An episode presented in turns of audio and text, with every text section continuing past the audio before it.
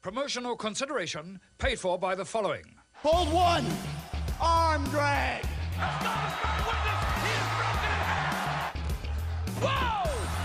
This is Brett screwed Brett. Who are you to, to, to doubt El Dandy? Because this guy's a serious professional. Brett screwed Brett. hold two. Arm bar. Hey, get a nice shot of the brand new Mr. and Mrs. Hunter Hearst Helmsley. I hate you. I hate you. I hate your hat. I hate your t-shirts. I hate your wristbands. I hate your shoes. I hate your music. I hate the C Nation. I hate everything that you stand for. Sodas rule. Yeah, they do. Hold three. The moss covered. Three handled family gradunzel. It's me, Austin. It's me, Austin. It was me all along, Austin. Just when they think they got the answers, I change the questions.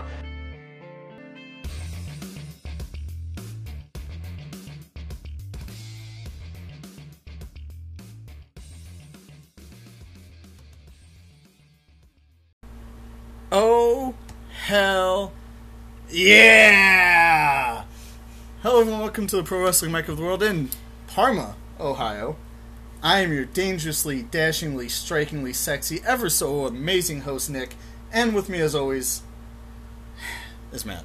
Hello, wrestling people.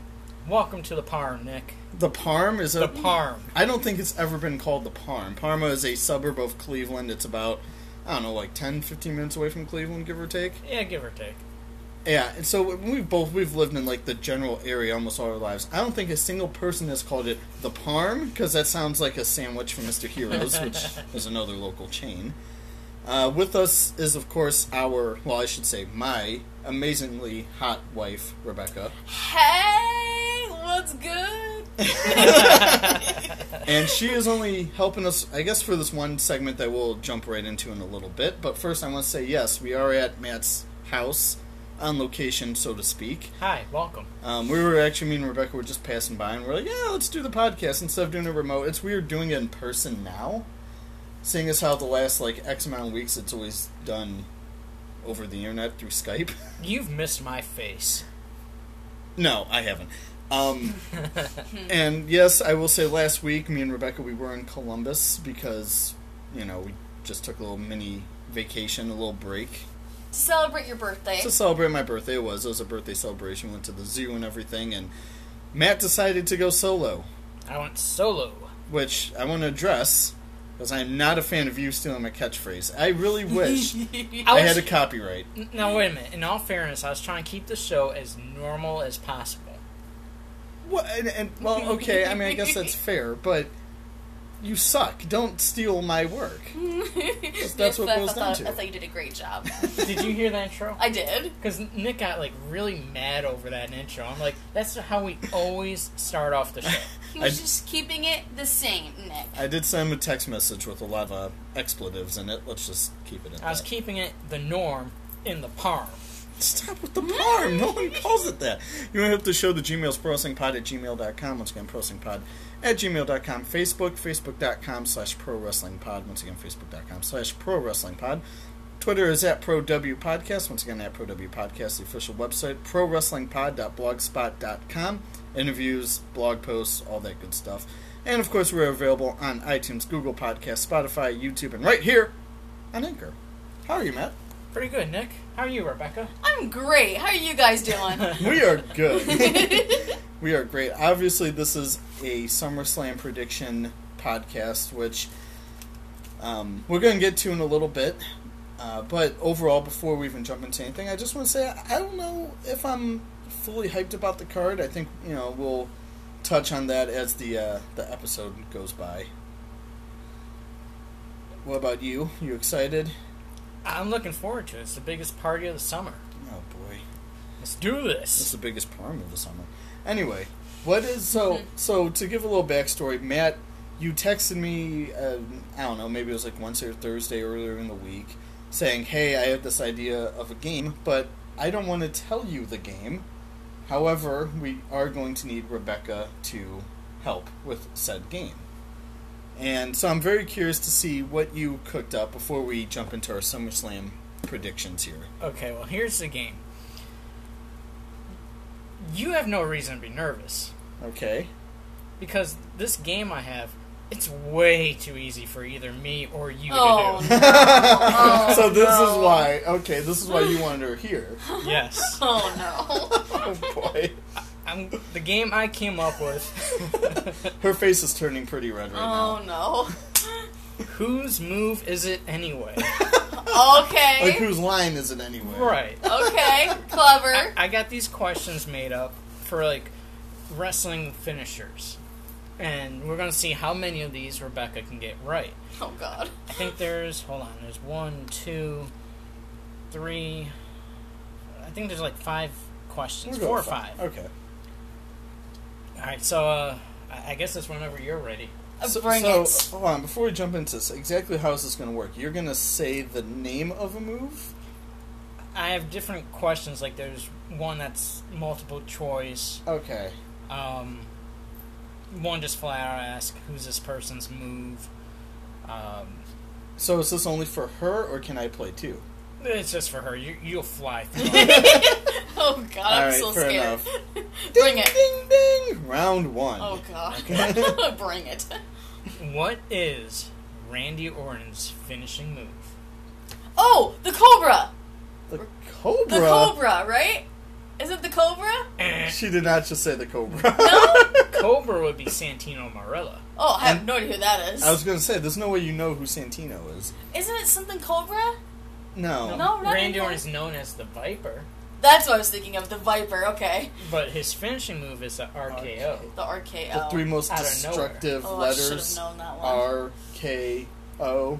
No, no, no, no. I, Randy Orton is boring. Okay. Oh. She's not wrong. All right. Just so you guys know, Rebecca's not a big wrestling fan.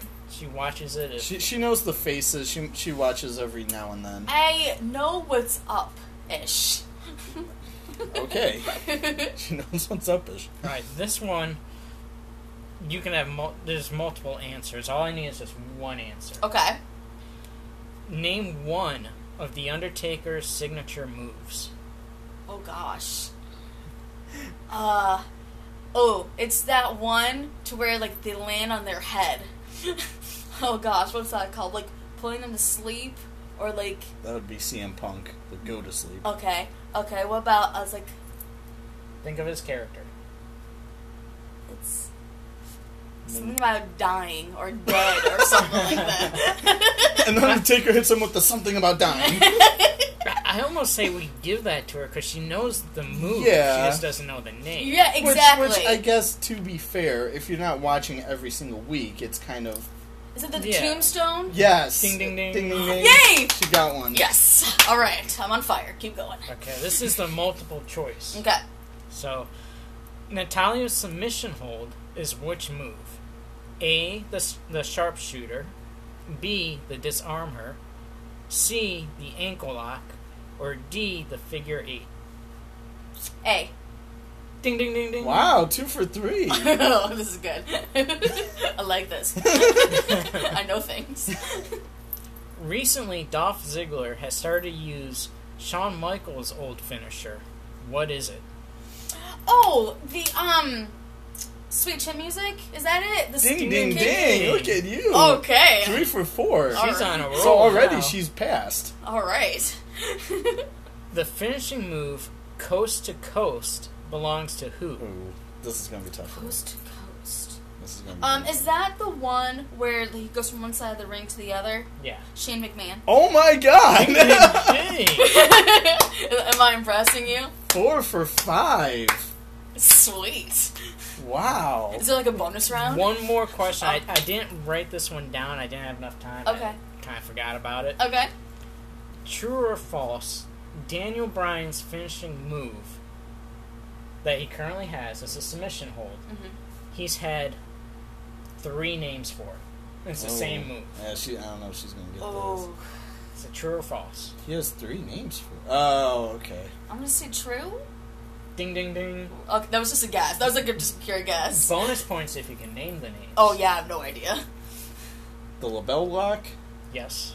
The yes lock and the no lock. Yes and yes. Oh. Yeah, don't you mean I, yes? I get the last two, but what's the what's the, name? The meaning LeBell lock? Yeah. Um, I, I could be wrong on this, but I think there was a wrestler who. I think it's named after. I, I could be yeah, wrong. I think it don't- named after him. Um, he actually called it the LeBell Lock before it was the Yes Lock. Right. And then he started calling it the Yes Lock, and then he turned heel. It was the No Lock, And then they reverted back back to- to, the Yes Lock, Yeah. and now it's the LeBell Lock again. Oh, okay. That's this. They might just call it the Daniel Bryan lock. Might as well. I mean, you know, this is what it is. Well, congratulations. Did I impress you guys? I am really I'm shocked. impressed. Okay, That- good. That's, that was Yay. really good. Four for five. Okay, I'm I'm excited. Wow. That just made my day. And that was whose move is it anyway? Where the points don't really matter. it's like Rebecca wearing makeup. It doesn't matter. She She's doesn't beautiful need it. either way. Oh, thank you Yeah. guys. Shucks. Well, that All was fun.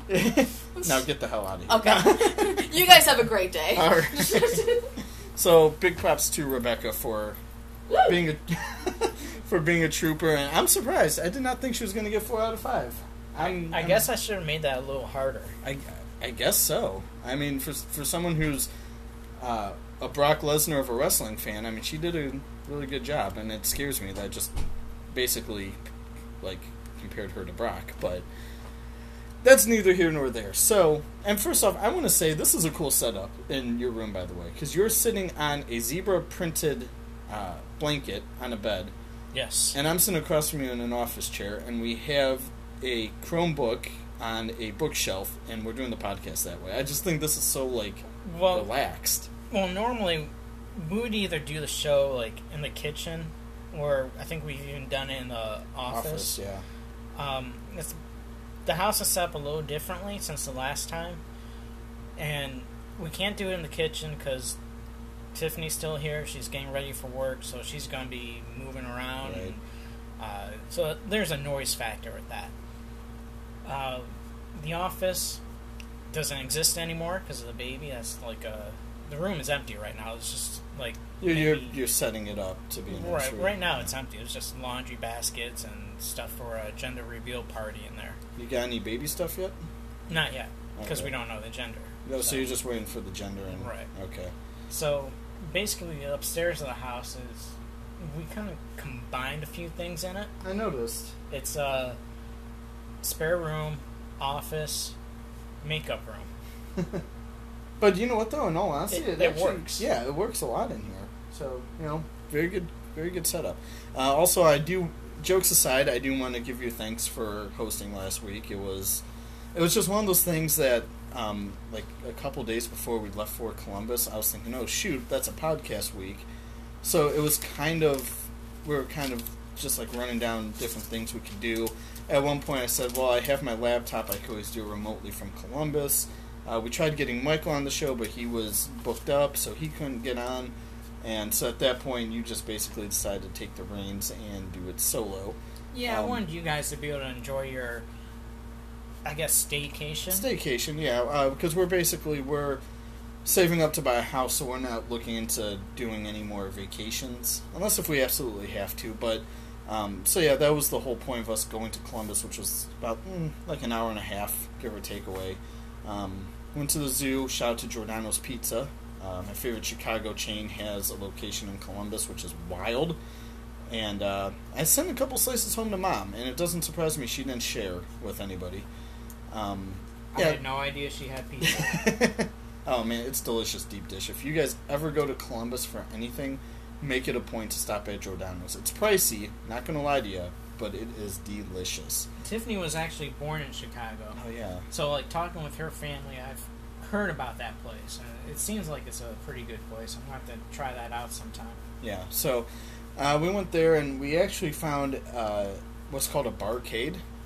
Uh, basically, What's an ar- it's basically an arcade for adults, and they serve alcohol.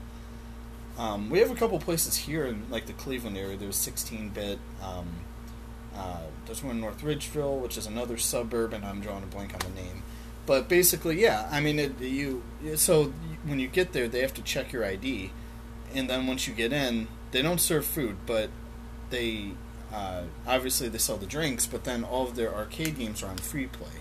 meaning you don't have to spend money to play them. You just walk up and start playing. And me and Rebecca, we did a vlog video. I don't know if I'm going to post it online or anything like that. It might just be like a little keepsake, but um, we played some Street Fighter, and she got confused on how to actually move her player, which was adorable. And she also played uh, Super WrestleMania, the arcade game. And she was, I believe, Shawn Michaels, and she lost in like the first round to Razor. But still, it was it was a fun time the whole trip. And um, so again, thank you for doing the podcast. It was Oh, no problem. much appreciated. So, with that being said, plugs out the way. Uh, whose finisher is it anyway? Is out the way. Whose move? Whose is move It? is it anyway? So, with all that being said, are you ready to run down WWE SummerSlam? Oh, I am so ready. Now, before we jump into this, and I mentioned when Rebecca was up here, I kind of had some reservations about this show. And I, I think that as we continue this podcast episode, those reservations are going to come out a little bit more. Um, so I'm not going into like full detail right now in terms of what those reservations are. But I will say overall, I think the, the the card looking at from top to bottom, as I looked at before we got on air, I just think it could be so much more stronger than what it is, which I think this is a first for WWE's pay per views for the year. Is that whenever I looked at their pay per view cards, I thought, wow, that's actually a pretty decent card. Um, this is the first time, and it took till August for me to actually think, eh, I don't think this card is really all that. Um, and again, we'll we'll get into it, but I will say that, and I, I know you don't really watch NXT, but I think that tonight, uh, as we're doing this as Saturday, um, I think the Takeover show could be the one that steals it this weekend. Uh, they have Johnny Gargano versus Adam Cole, Bebe, Part Three, um, which I think is unceremoniously the final match between these guys because every time they get in the ring, magic happens. Um, we're not going to be previewing Takeover. Um, I kind of just I left that open ended. Maybe I'll do a pre-show before the the show happens. I don't know yet. It kind of depends because me and Rebecca we have plans and stuff. So not fully sure what time I'll be home to do a pre-show. If I do, it will be exclusively on our Twitter at ProW Podcast. Once again, at ProW Podcast. Um, so yeah, we'll we'll we'll see about that. Um, how do you feel though about the overall strength of the card? Well, so far there's 10 matches. And just looking up and down the card, the more I look at, the more I'm kind of okay with it. Okay. I mean, there are some gems of matches in there, like AJ Styles versus Ricochet, um, Becky Lynch and Natalya. But then you also have your matches. I'm kind of like, I don't know if that's going to be any good. Like Goldberg versus Dolph Ziggler, Oh, we'll get into that. Bayley versus Ember Moon. I mean, Sleepers. yeah, uh, I just don't know what to make of it. Because SummerSlam is supposed to be the second biggest pay per view, right behind WrestleMania. So you, you kind of expect the card to be like top notch. Yeah. Um, I mean, there's ten matches on the card, so I guess I guess we'll just run through. That, that's Rebecca. I text her to bring me a water. Oh, okay. yeah. I heard the, the door I heard open. the door open. Yeah. Which, by the way, I, I think that that air conditioner. I don't even think it's even really picking up on the the the podcast. I thought it would. Hey. Okay. Goodbye. Thank you for the water. You're welcome. Um, so anyway, yeah, um, the overall strength, in my opinion, I'm, I'm like you. There are matches I think could steal the whole weekend, but then I think there are matches that are like, really, that's the best storyline thing you can come up with. Um, so we're gonna start. We're gonna do our usual here. Ten matches are on the card. Um, where's this taking place from? This is taking Uh, place from Toronto. Toronto at the Scotiabank Arena, which is, of course, Trish Stratus' hometown. Um, so of course that's going to play a factor. But anyway, ten matches on the card. Uh, we'll start with the cruiserweights. Uh, Drew Gulak defending his cruiserweight title against. I really hope I'm saying this right. Oney Lo- Lorcan. I've never even heard of the guy. I mean, I don't watch 205 Live, so Well, I've heard like I've seen his name pop up. Oops. Um, but I can't tell you anything about him. I think Drew Gulak, and I could be wrong about this. I think he just won that cruiserweight title not too long ago. Like I, I feel ago. like like because it went Buddy Murphy. Did he win it from Buddy? I think he did. It might have been like a multi-man match, Okay. but Yeah, because that's right. It was. It was a triple threat match. It was Buddy. Um, it was Drew Gulak and I think Noam. No, not Noam Dar. I'm not sure. Someone else was in the match because I know that Buddy didn't get pinned when he lost his title. But that being said, Drew Gulak uh, um, continue his reign. Why not? I'm gonna say Drew for it. uh, yeah, I'm gonna say Gulak too. Can we call him G Dog? If you want to call him G Dog, by all means. Okay. What about Drewy G? Nah, that's a little tricky to say. Yeah, let's stick with G Dog. uh, singles match, I think we both will. Well, I don't know if we'll agree because our picks always tend to tend to change. Uh, Trish Stratus taking on Charlotte Flair. Now, uh, again, this is in Trish's hometown. This match, and I told this to Rebecca. I think that this match, I'm in a love hate relationship with this match. Okay. I feel like this match could steal the show of the whole card. But I have two reservations. One is that the fact that it's in Trish's hometown. How much that's going to play in effect. Because as the story goes, typically the hometown hero gets the win, especially if they're a legend. So it kind of falls in her favor. However, Charlotte just came back not too long ago. Okay, this is like really her first, if you want to count it as her first feud since she got back. So I think in that regard, part of me thinks, what a great way to make a monster heel even more out of Charlotte. I mean, she doesn't need the heat, but this would be a great way to put her over. So I'm torn between this. And I think there's a part of me that says Charlotte, or as I like to call her, Char Char Banks. What's up with all these nicknames? I don't Just know. stop. Um? I got very little sleep and I went to the gym first thing in the morning. I'm tired.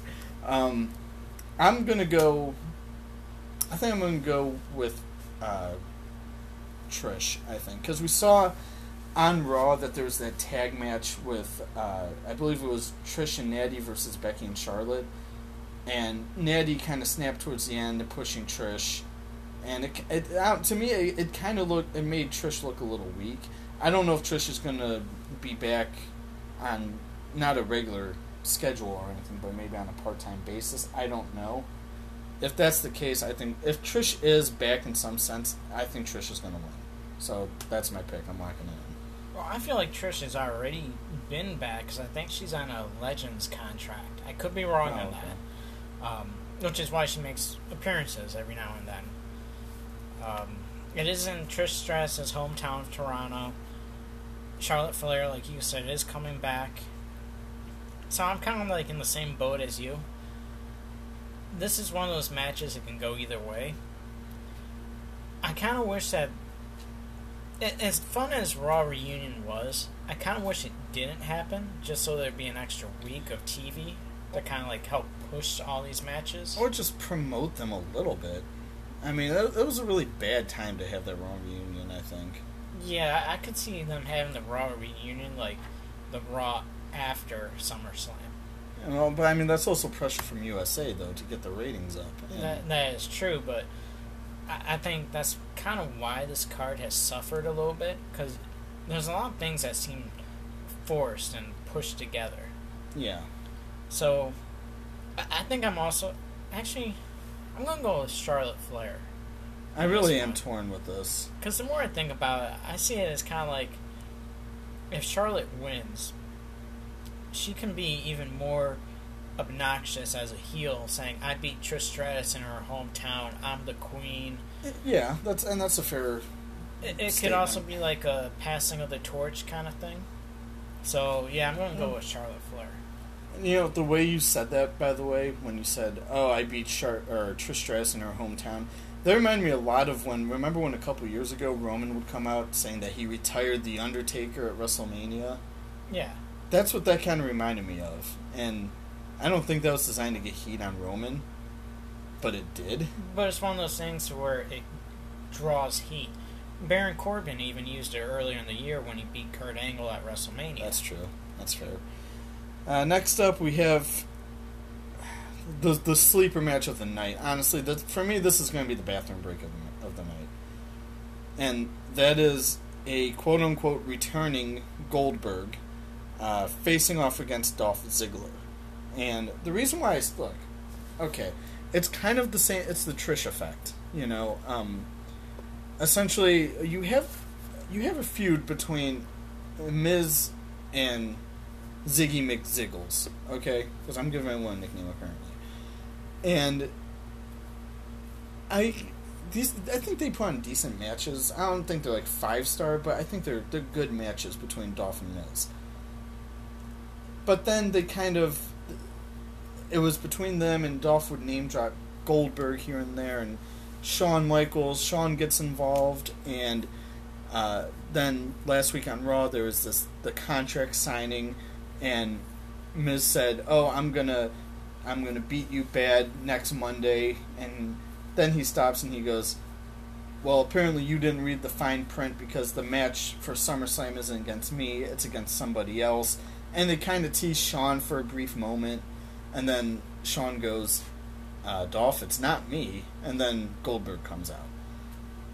I think this was a lot more trouble than what it should have been. I don't understand why they couldn't have a, a uh, Miz versus Ziggler match with maybe Shawn as like a special ref or something to that effect. I think that would be way more organic than having Goldberg come out because now to me it's a 30 second match and now I feel like Goldberg is going to win.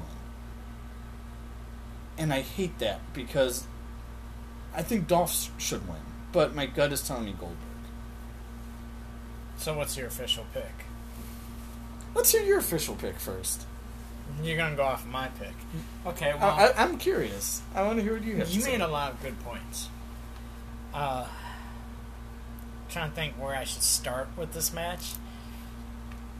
Uh, let's start with Dolph Ziggler, like calling out all these legends. And then he gives Shawn Michaels the sweet chin music.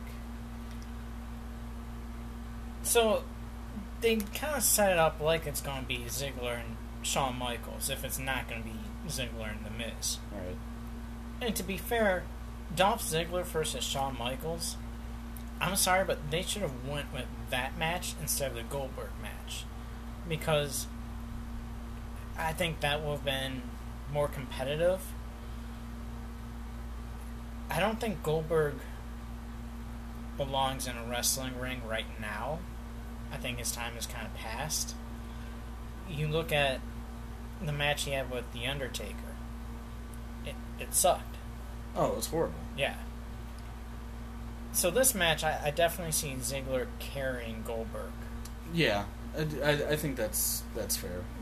But at the same time, I see it being almost like a squash match. Okay. So I think Goldberg is gonna do his usual spear, jackhammer.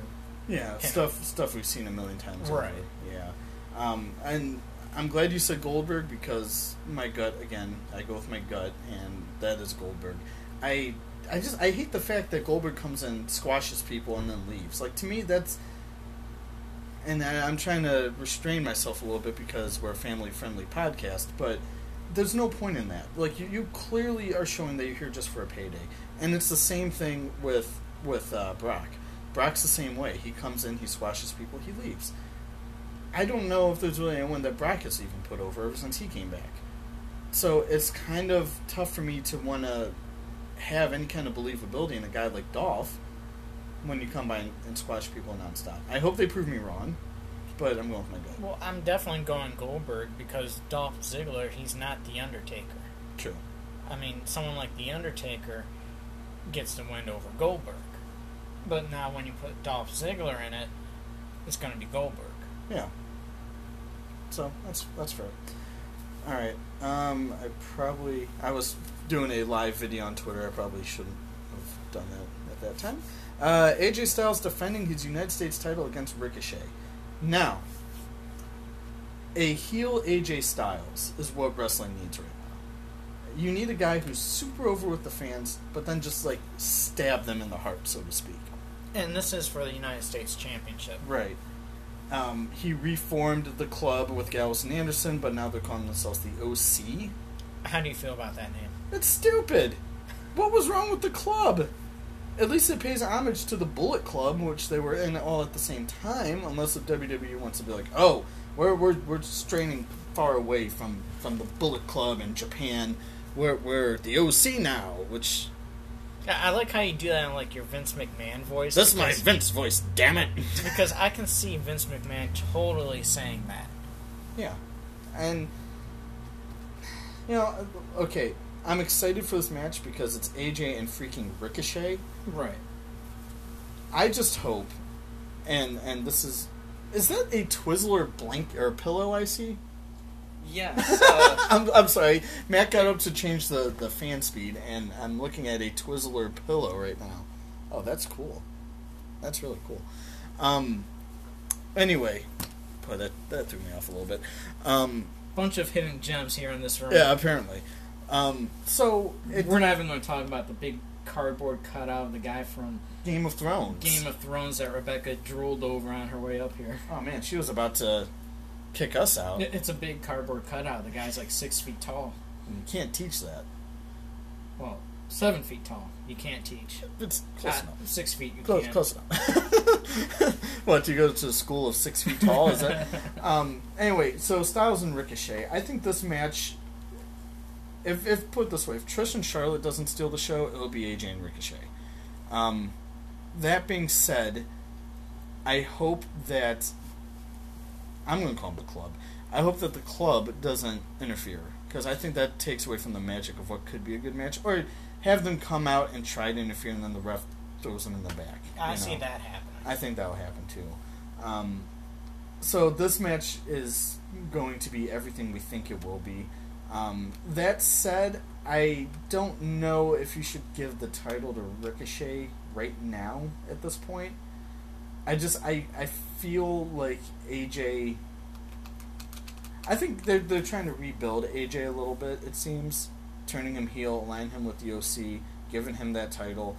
And I think if that's the direction you're going, I, I don't really think that this is the time to, to swap the title. You know, maybe save it for the next pay per view or the one after. So I'm I'm gonna go AJ. See, my thing is, I agree with you on them kind of rebuilding AJ, making him. I don't want to say better, but I mean they're building him up. The only problem is they're kind of doing that with Ricochet too. They're building him up for the future. Well, the, well, and that put that puts them in a tough spot. And that's why I'm torn on this match as well. Um, you said AJ, right? Yeah. Okay, I think I'm also going to go with AJ, just because he just won that belt. But but you know what's funny to that though is the whatever pay per view Ricochet won it, he lost it like what a couple weeks later. Like he didn't have a long reign at all. Yeah, but too many short reigns. It's hurts the belt. damaging. Yeah. Um, although I could also see Ricochet winning off of a DQ. Yeah, because of the OC. Or just because AJ snaps or something. Yeah, uh, I'm almost tempted to change my pick to Ricochet, but I already wrote AJ, so Nah, it's I'm, locked. I'm locked in. It's locked. Point. The moment that that ink hits Yeah. that paper, man, As soon as I hit ink the paper, you're right. like boots to asses, ink to paper. um, yeah, I mean it's it's going to be a good match. I mean I don't think anyone's going to dispute that. All right, now this match I am very curious to see how they book it. Um, but I think it's obvious who the winner will, in my opinion. Uh, we have a Finn Balor taking on a returning Bray Wyatt, now known as the Fiend, essentially his his uh, alter ego, his other persona. I love what they're doing with Bray. They are doing the ultimate split personality thing that He's a schizophrenic. Schizophrenic, but yes, That too. schizo. Um, yeah, I think that that's what they originally wanted to do with Finn, but for whatever reason they soured on that idea. and now that's why we only see the demon once in a while. And I first off, the Firefly Funhouse and him dressing in a sweater, saying "yowie wowie," all that stuff, very creepy tones to it. And then once he turns over to the Fiend, it's like, man, this is how you book Bray Wyatt. You know, he's coming out every week. He's attacking legends. He attacked uh, Kurt Angle, Mick Foley, using the mandible claw, no less. Now, I think that's going to be like, I won't say his finisher because he still uses Sister Abigail. But like a setup, maybe.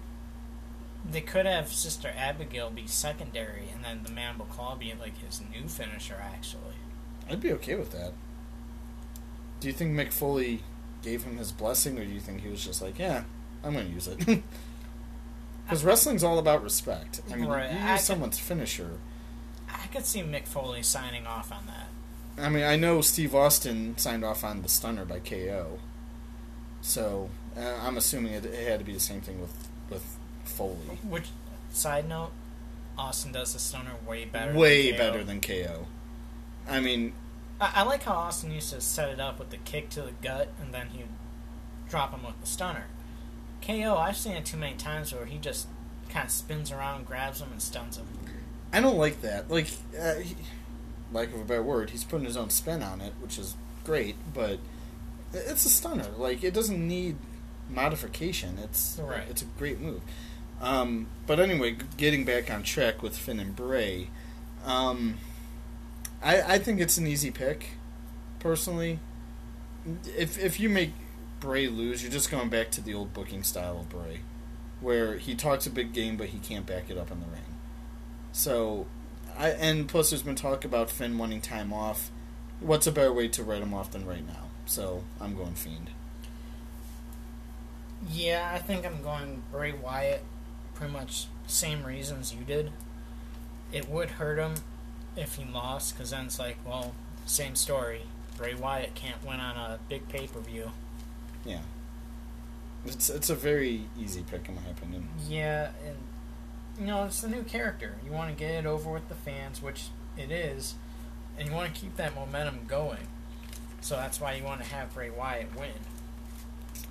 Now this match, I'm very curious to see how this one plays out, and I really want to hear your opinion. So I, I'm going to let you go first on this one. Okay.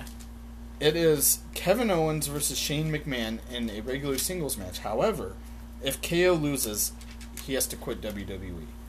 Um, to, to set things up, uh, essentially, uh, last week on SmackDown, KO said, you know, I know Shane's not going to put his career on the line. He's a McMahon. He's smarter than that. Blah blah blah. Um, and and then shortly after that, uh, I believe it was Elias. I believe came out and help attacked KO and everything. Um, I like their feud. I, I love the revamped KO. You know, um, he's more outspoken, the anti-hero, so to speak. I think it's great. Um, how first off, before you get into your pick, how are you feeling about this new KO? I, I like it. I like the direction they're going. Uh, we talked a little bit already about him using the stunner. Uh, not as good as Stone Cold. but, No, Uh, you know, his old finishing move was the pop up power bomb. yeah. Your opinion, what move does he do better? Well, for me, yeah, I would say the pop up power bomb. But thing is, between that and that cannonball that he used to do, I mean, I, he still does it. But to me, like when I see those two moves, I think Kevin Owens because he's done them for so long. I don't think there's anything wrong with him adding the stunner to his arsenal, but when you add a new move, you have to make it look good. And I'm kind of shocked in a way that whenever I see him hit a stunner, I'm just like, eh, okay. Like to me, it, it doesn't add anything to his overall performance. I've never really been a big fan of wrestlers using someone else's move as a finisher. Uh, there is only one exception. I think I know what you're gonna say, but go ahead. Well, what do you think I'm going to say? That the RKO is a variation of the Diamond Cutter. Okay, so there's two exceptions. Because that's not what I was thinking of. I was thinking of when Seth Rollins used to use the pedigree. He did make the pedigree look pretty good. And I think he should still use the pedigree. But getting back to the KO Shane McMahon thing, um, yeah, I do like where they're going with this feud. It's kind of like a modern day Austin McMahon feud, except now it's Owens McMahon. Yeah. Uh, however, I, I kind of see Shane McMahon winning. Okay. And then, yeah, KO has to quit. However, there's multiple McMahons who are in charge. That, this is exactly what I was going to say. Could easily rehire Kevin Owens. I mean, we've seen stuff like this happen before. so who'd be the McMahon to rehire him? Because you figure it's not going to be Stephanie. They're going to want to keep her heel. If it's anyone, I could see Triple H doing it. I, I don't know which McMahon which McMahon would do it because I can kind of see Stephanie doing it. I can kind of see Vince doing it. I can kind of see Triple H doing it. Uh, either way, I'm going to go with Shane McMahon on this one. I, I don't want this to happen, but I could imagine KO, quote unquote, getting fired, and then interfering in like random matches and starting chaos and stuff, and then it leads to eventually at I would make another Big Four pay per view, but that's Survivor Series, but um, having him versus Shane in like a no holds barred match, like you know final match kind of thing that's a lot of storytelling though between now and Survivor. I don't I don't know if I like how long that would be dragging out, but I could see that happening. Is what I'm saying. Um, my pick is Kevin, or I'm sorry, Shane McMahon, because it, I was actually going to say a lot of the same points that you made. Um, it just it, it wouldn't surprise me if he lost. Like when I first w- were thinking about predictions, I was originally going to say, "Oh, Kevin Owens is going to win." But as time progresses, you kind of change your I, I was actually counting on you saying Kevin Owens. That's who I thought you were going to pick. So I'm kind of surprised by that pick. Well, it was a lot of the same reasons that you you said as well. Next up, we have Kofi Kingston versus Randy Orton for the WWE Championship. Now, this feud essentially I don't I don't know if relegated is the right word, but they're using a lot of stuff from when they first feuded way back 10 years ago in 2009. How Randy quote unquote used his influence to hold guys like Kofi down. Uh, the infamous time where Kofi botched something in the ring and Randy yelled stupid at him a million times to Kofi's famous boom drop and like all the, the, the famous stuff from their feud. Um, I think it's cool that they're revisiting that and they're actually using some of the real life um, sentiments on TV. I, I love that. You know, I, you need to have that realism sometimes, and I I don't know if this feud necessarily needs that, but at the same time, I appreciate it. I wonder how much of that is backed by Eric Bischoff's influence. Yeah, and that's a very very good possibility.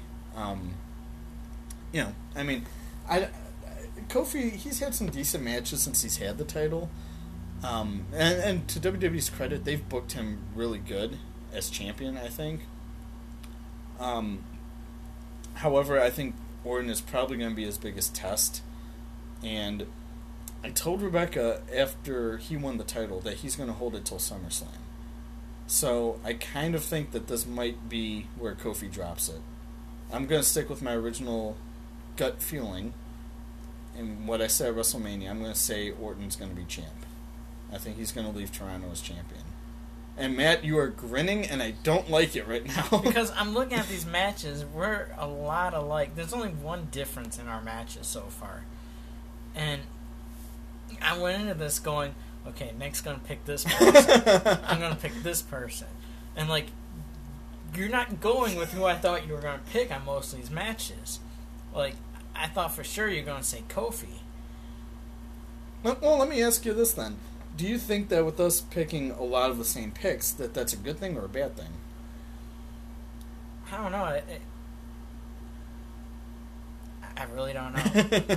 Because I, I hope this ain't gonna be a predictable show. I know we always say that, and as a fan, I don't care if you're anti WWE, you know, anti Indies, whatever you are. At the end of the day, we're all wrestling fans. We're hoping for a not so predictable, really compelling show at the end of it.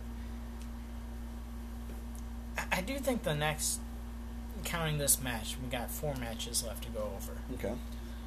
I think the next four matches, I kind of think we're going to be a little different on some of them. So I'm hoping that makes up for it. But I'm going to agree with you, Randy Orton. I think the vindication that Kofi's looking for isn't going to happen. I think the fairy tale comes to an end by the RKO. Yeah, absolutely. You said we have four matches. I'm looking. I, I was counting the Kofi match. Oh, okay, that's fair. Um, yeah, so we both agree that Orton is. Do you? Before we move on, real quick, we don't have to go in depth with this. Do you think that Randy Orton needs the title anymore at this stage in his career? No, but Do you think he'll be a transitional champion? I don't know about that, but as far as him needing the belt, did John Cena need the belt 16 times? Did Ric Flair need the belt 16 times? What about Triple H and all of his runs? Fourteen, I believe, for Triple H. Right, so I don't really think that matters too much. Yeah, I mean, I just. And I'm Randy Orton is right behind those guys, by the way. Yeah, he's not. I think he's thirteen. I want to say. 12 or 13, I'm yeah, not something sure. like that. Um, I'm old school though. You know, I, I want to have wrestlers who have lengthy runs with the title, and I'm talking like six months, maybe even to a year. And t- again, to their credit, they've made Kofi look pretty good. But I just there's just something about him winning the title that it was well deserved. But at the same time, that fairy tale, like you said, I think is coming to an end. All right, so now we have a singles match for the SmackDown Women's title: Bayley defending against Ember Moon. Um, I like this. It's refreshing a little bit. You know, people, wrestling fans are very two-faced fans because they want to say, "Well, why aren't they pushing Ember Moon?" They push Ember Moon, and then they go, "Oh, what? Why are they making her look weak on TV? Or why are they going to bury her with a loss?" It's like a loss doesn't bury anybody. Sometimes you even need to lose, I would say. Is that the case for Ember? No, she needs to win. But it's to me Ember Moon in particular, it's one of those things that the fans need to realize just shut up and watch. See what's going to happen before you make that judgment. And I really wish fans would just calm down for two seconds and just watch things play out. Um, that said, this is another match I've kind of been going back and forth about because I I think we can agree Bayley's run with the title's kind of been lackluster to say the least. Ember Moon hasn't really done anything credible on TV to fully deserve this match, in my opinion. I will like the fact that I will say I like the fact that um, she hit Bayley with an eclipse, and then the next week it was a Bayley or Bayley to belly, yeah, Bayley to Yeah. belly on Ember. Um, so I like that one up, one upsmanship, but I don't know. Um, for me, it's a toss up, and quite frankly, I'm not too interested in this. So I guess I'll say Ember. I, I don't know. I mean, Bayley seems like she's had that title for not the longest time, but long enough. Who would you say? Ember? Yeah, I'll go Ember. Yeah, again, a lot of great points. I think this match suffers because it was feels like it was thrown together. Not a whole lot of effort went behind it. Like I understand the one-upsmanship, but I think another week or two, this feud could have It could have it been could have been better. Yeah. It could have evolved into something better. Um, I'm gonna go with Bayley on this. This is another match I can see going either way. Um, how long ago did Bayley win the championship? I don't know. That's what I was kind of thinking in my head. It was at WrestleMania, uh, her and Sasha lost the tag titles to the Iconics, and then that's when Sasha took her little leave, so, and it had to have been sometime after that. Whatever the pay per view was, I would say after WrestleMania, maybe. I don't know. Let's let's look it up here. Uh, because it, it feels like Bayley hasn't had the belt a whole lot of time. So Money in the Bank. That's right. She cashed in because she won Money in the Bank, right. and then later on she, and that was what like two months ago, yeah, like two pay per views ago. So yeah, I'm gonna stick with Bayley. However, I'm gonna also say this: since this is, since this is SummerSlam, and a lot of times they try and make this out to be the second greatest pay per view behind WrestleMania. I see a surprise happening. okay. And I'm hoping this happens because I think it would make for uh, some good storytelling. What if Sasha Banks comes back? I think I know what you're gonna say. I'm not saying she's going to cost Bayley the belt, but maybe like after the match, attack Bayley Yes. and then set up a Bayley versus Sasha match for the belt. Which look, I'm not a Sasha fan. I never really was. Not, like I don't like hate her or dislike her or anything. Just to me, it's like, yeah, okay. But I would love to see that happen because enough time has passed. I would like to think her and WWE's kind of patched things up at least a little bit. When they lost the tag team titles to the Iconics, do you remember which one lost the belts? Like who got pinned or? Um, that's a good question. I want to say it was Sasha. Okay, I was kind of hoping it was Bayley. Sa- I, I, I don't I don't know for sure. 'cause I I was hoping it was Bayley, so that Sasha could like blame Bayley for it, and that can kind of help set up the feud. Well, see, the thing is, they they they did the whole frenemy thing with her and Bayley a couple years back, where it's like one week they're good, the next week not so much, and you know attack each other, but then hug each other, and oh, Well, that's the thing with frenemies; they're constantly back and Yeah. forth. and which I, I don't mind it, but if you're doing that, you need to pick a lane and kind of stay in it. So. I, I will say this bonus points to both of us then if Sasha does come out and either interfere in the match or beat down Bayley. I think we should get like half a point for that if that happens, because we both seem to think that that's going to happen. Yeah, but with the way how our picks are going, it's at half point even going to True. mean anything. Yeah, that's that's that's very fair. Now we have Becky Lynch defending her Raw Women's title against Natalya in a submission match. Uh, I, I, I like this. Okay, I, I want to preface this by saying I like this. Their their their feud in the direction it's going. Again, it suffers the same fate from a lot of these matches. Not enough time to really cook. And we had a promo a couple weeks ago where there was a, I think it was a women's fatal four way to determine who would face Becky for the title at SummerSlam. Natalya wins. She cuts this promo saying, "Oh, I can't wait to face my friend." Becky gets in there saying, "Well, that's good, Natalya, but come SummerSlam, we're not friends, and uh, we're gonna you're gonna step into the ring with the man, that kind of stuff." And then Natalya, and you know, I guess language warning, basically said that she was gonna beat her bitch, and you know they they had a little decent back and forth. Um, thoughts? Good, bad? The one thing I will say about this match is, have you noticed that they're billing Becky Lynch to be a heel? Yeah, I, I mean it, it makes sense, but to me it feels like Natty's more of a heel, doesn't it? No, didn't you see like I forget which Raw it was, but it showed like Natalya training before the show with Oh, Finlay, that's right. Yeah. and Becky Lynch just straight up attacked her. That's a heel move to do.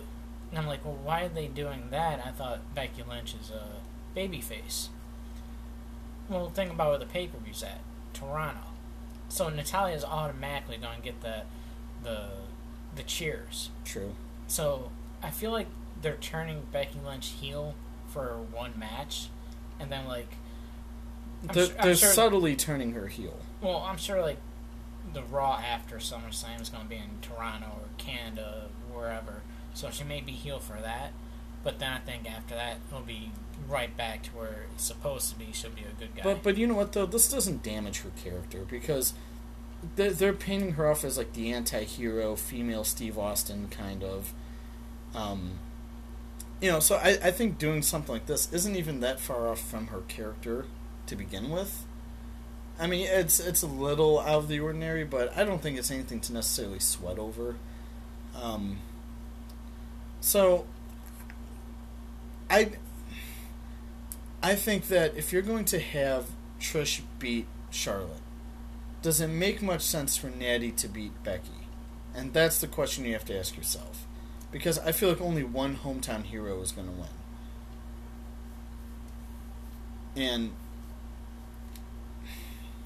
I, I'm I'm gonna go Becky. I think Becky is. She's she's had the title for a while, yes, but I wouldn't be surprised if Becky held the title to WrestleMania, and then dropped it at WrestleMania to whoever. That's a one year reign. I, I was about ready to ask you, is that one year reign? Mm-hmm. I mean, it's it's never really been done with the women's belt. I think Trish Stratus may have done it. She may have. Um, I was looking at your picks when you said it only makes sense to have one hometown hero win, and you did pick Trish Stratus, so I can see you picking Becky. Um, now I'm kind of with you on that one, except I picked Charlotte to win the Trish match. So you So- think there'll be a title change for the woman? So I think somehow, some way, some way, Natalya will get the man to tap out.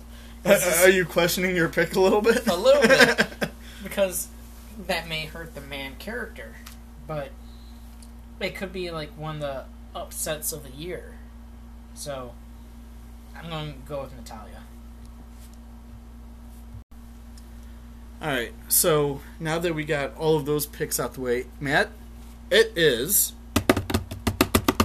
Worst drum roll ever. that was terrible. Main event time, but first, this whole episode of the podcast is brought to you by Power Slam TV. Power Slam TV has the top promotions and celebrities in the pro wrestling world, offering events, shoots, and other related content available for the first time in a single massive location that can be watched on smartphones, computers, and connected TVs.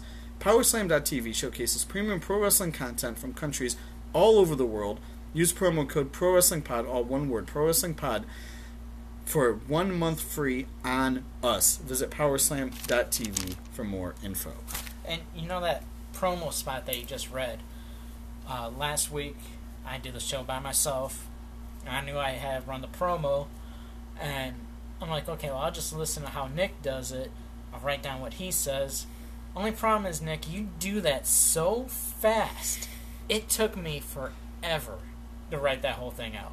Like, I, I would write it, a, I'd write out a little bit at a time.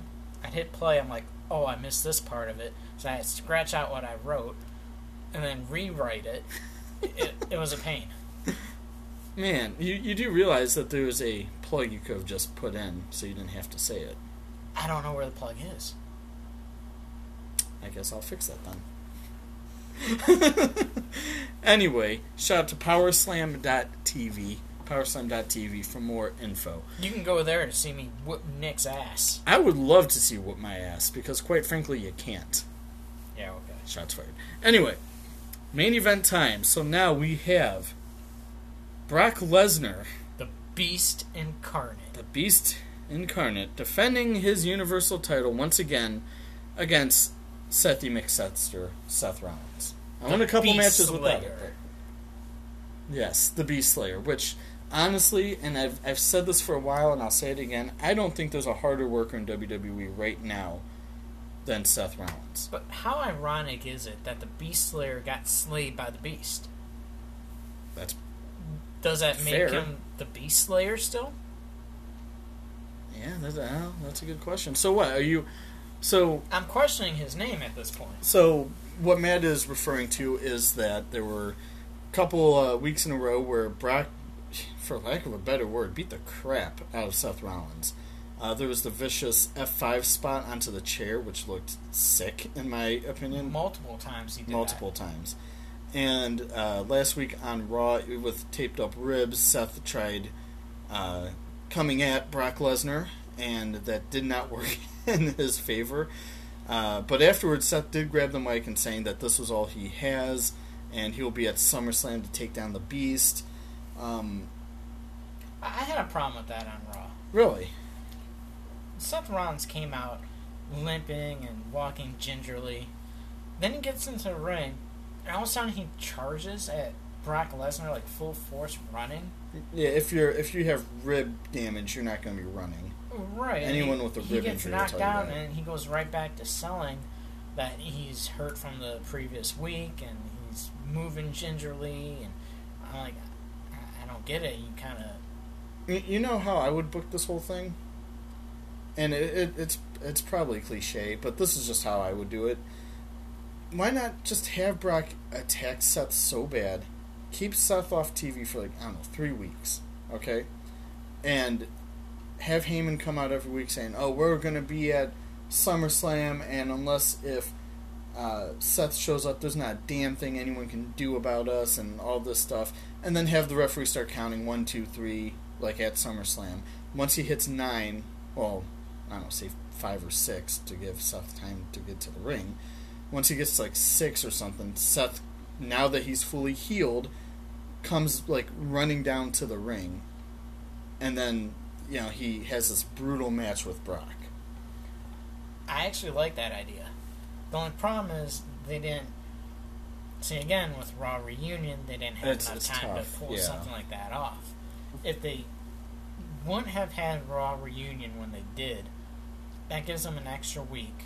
Meaning this Monday could have kept Seth Rollins off of it, and then the week after that, again, no Seth Rollins, and then SummerSlam. That's when that whole scenario plays out. Yeah. Well, I, I don't know. To me, this is a. I, I would actually argue that this match is probably going to be the most predictable match on the card. I just. it- to me, it doesn't make sense. You book Seth two weeks in a row to make him look injured and hurt. Like you said, Seth sold it, but I don't think he sold it the right way. And I feel like it's kind of obvious to me that Seth is going to win and I don't know how you feel, but I'm I'm I'm going to say Seth. I mean, it just I can't really think of a good reason as to why they would have Brock over Seth at this point. And once again, you're freaking smiling. Because I'm like Stop smiling. Because I, I like how you said this is the most predictable match of the night. I don't think it is. I think if you okay, then if you had to say what the most predictable match is, what would it be? If it's not this one. Goldberg versus Well, Ziggler. okay, I forgot about that. That's fair. Uh, so you're going Rollins. Yeah. Because I'm going opposite. I'm going You're going Brock? He's the beast incarnate. Seth Rollins should still be hurt. So, which means I don't want to say squash match, but it's gonna have that feel to it. I expect Seth Rollins to have like a brief period where he comes up and he starts attacking Lesnar, but it's not gonna last long. I see Lesnar winning this match in like ten minutes or less. You looked disappointed in that response. Yeah. uh, okay, first off, I just want to say the difference between Goldberg and Lesnar is Lesnar can actually put on, I don't want to say decent matches, but at least he has stamina to go 10 minutes. And, I mean, I was never a fan of Goldberg, so maybe I'm biased. But the second difference is that does Brock seriously need to hold that title hostage anymore? Like, I've. I you have no idea how many times when it comes down to a match like this, I turn it off because it's like Brock's going to win, and he he won't be there for two or three months until the next pay per view, and I just feel like at at some point, if you're Vince, Triple H, whoever, do you realize no one cares about Brock anymore? But I think that's at this point, I think that's the best way to build Brock Lesnar is to not have him there every week. And if he just so happens to have the belt, he has the belt. There's not much you can do about it. I will say, since Brock came back in was 2011, 2012 or something like that, he's had two moments that my jaw has dropped. Okay? The first moment was that match he had with Orton at SummerSlam, like 2015 or something like that, where he just laid waste to him. He he took off his uh, his glove and he like elbow struck his head so much to where he was just a pile of blood. That was hard to watch. And the second time was at Money in the Bank, where Ali was right there in the grasp of grabbing that briefcase, and then Brock came out. Made zero sense whatsoever, but it made my jaw drop. Which, those when you have a guy like Brock who's only there part time, I feel like you need to have more curveballs than anything with him. And going back to my point, I don't. I just unless that they're throwing me a curveball at SummerSlam, I just I see Seth winning and walking out of the Scotiabank Arena as your new Universal Champion. And I hope Seth has that title for a while. He deserves it. I think another factor is how much influence does Paul Heyman have on Brock Lesnar in the Universal Championship? Because who knows? Maybe Heyman is thinking the same way as you, and he's like, "Well, if I'm in charge of Raw, I want the champ there every week, Yeah. so we're going to put it on Seth Rollins." Now, do you think there's a? I, I know that it probably likely won't happen, but maybe just to get Brock out of the picture, do you think Baron Corbin could interfere in some capacity? Because we haven't really seen him outside of his feud with Seth. That is a wild card because I, I, don't think he's Corbin's been on there booked. since Extreme Rules. him or Lacey. Right. I mean, I, I I see Corbin get involved more than I see Lacey and Becky Lynch's match, but I, I can even see Lacey getting involved in Becky Lynch's match. I can see them both interfering in both matches. I, I'm not saying it's going to happen. I, I mean, I just think it's like I would say like a twenty percent chance it could happen. Like I'm not, I'm not giving it like a full blown sky high rating or anything like that to happen. Um, also, I just realized as I looked at the card, I think this is the first time in a long time. This is a Roman Reigns list pay per view where he's not actually booked on it. I heard that they were thinking about adding him versus either Daniel Bryan or him versus Eric Rowan. because it was revealed that Rowan Right. was the guy behind these attacks. But then I read somewhere that they don't want to just throw it together last minute like that. There's no point. Not they reveal the person. They want to let it marinate a little bit. They want to build it up. And they should. So they should. So the next pay per view, I think, is where you're going to get that payoff. And do you think I think they still continue the feud on SummerSlam, maybe not with an actual match, right? maybe a confrontation. And I'm trying to look at the next pay per view, which is Clash of Champions, September 15th. So, yeah, I mean, maybe something will happen at Clash of Champions. I mean, it's. I, I don't know. We'll have to see. Um, do you like the stuff with Roman, though? Real quick before we sign off. Yeah, it's different. You know, the set falling on, which is what started everything. That was kind of lackluster compared to what happened on Raw when he's getting out of the car and that other car comes flying Speeding. down, just speeding, and smashes into his car. That was a great edit, by the way, of them yeah, doing that. looked Fantastic. really good. Like no one's seen it coming. My mouth dropped. and I don't know. I, I was I was asleep by this point, but I don't know if this happened on Raw or if it was like a WWE.com extra. But I saw that after all that happened, Samoa Joe was actually helping Roman Reigns. Well, that's what. Um, see, it started off with Joe looking for Reigns, and then when Reigns pulled up, Joe was heading that way to confront him, and then Joe seen the whole thing happen. Yeah. So I think they took a commercial, and when they came back, they said during the commercial, this is what happened, Okay. and you see Samoa Joe trying to help with the Yeah, situation. telling him to just you know stay down and you know he was calling for uh, like Medical, medical. basically. Yeah. So I, I thought that was kind of cool, yeah, and that shows that it's Paul Heyman booking these segments because Paul Heyman's all about like reality type segments to make it look edgy and things like that. So I'm a fan. I'd say keep it up. So how you feeling, Matt? Feeling pretty good, Nick. How are you feeling? Pretty good. About to go on a walk, play some Pokemon Go, maybe get some dinner at Dante's Pizza, There you go. local pizza place. Shout out to them, phenomenal pizza. in Berea, Ohio, Yeah. right off of 237 there. Or we might go to maybe Grindstone. I'm not sure. Nice little bar over by where you work. Um, and then tomorrow we're actually thinking about making pizza for SummerSlam, but we're not fully sure. So at SummerSlam. I've been doing this lately for all the pay per views. I treat myself to a thing of shrimp. okay, I, I love shrimp, I can respect that. and usually Tiffany's working on Sundays, which is good because she hates shrimp. She hates the smell of it. It's so good. I, I'll eat it in front of her, and she'll be like, "I'm not kissing you now." Oh yeah, Rebecca's the same way. If she sees me eating shrimp, she doesn't want anything to do with me. The only problem is Tiffany's off tomorrow, so I ain't getting any kisses. well, I mean, again, I hope SummerSlam is a great show. Um, I hope Takeover tonight is a great show. Um, I might watch a little bit, depending on what time we get home and stuff. So, uh, we'll see. So that'll wrap it up here on the Pro Wrestling Podcast. You want to help the show, the Gmail is prowrestlingpod at gmail.com. Once again, prowrestlingpod at gmail.com. Facebook is facebook.com slash pro wrestling as we try to get the plugs, which is right there. Facebook.com slash pro wrestling pod. Once again, Facebook.com slash pro wrestling pod. Twitter is twitter.com slash pro w podcast. I hope I'm going slow enough.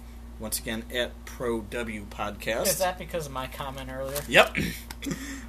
the website is Pro Wrestling prowrestlingpod.blogspot.com. Once again, Pro Wrestling prowrestlingpod.blogspot.com. On there, you get interviews, you get blog posts.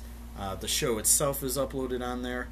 We are available on iTunes, Google Podcasts, Spotify, YouTube, and right here on Anchor. Or you can just bing us. My name is Nick. My name is Matt See you guys next time. from the Parm. Not no. When don't say parm. You make me sound like a chicken parmesan sandwich is hosting the podcast or something. You can get that at Dante's. You actually probably could. It's actually probably delicious. That sounds really good. Yeah, go for it. We'll see you guys next time. time has arrived. We are broadcasting raw live from my ass. Boom, boom.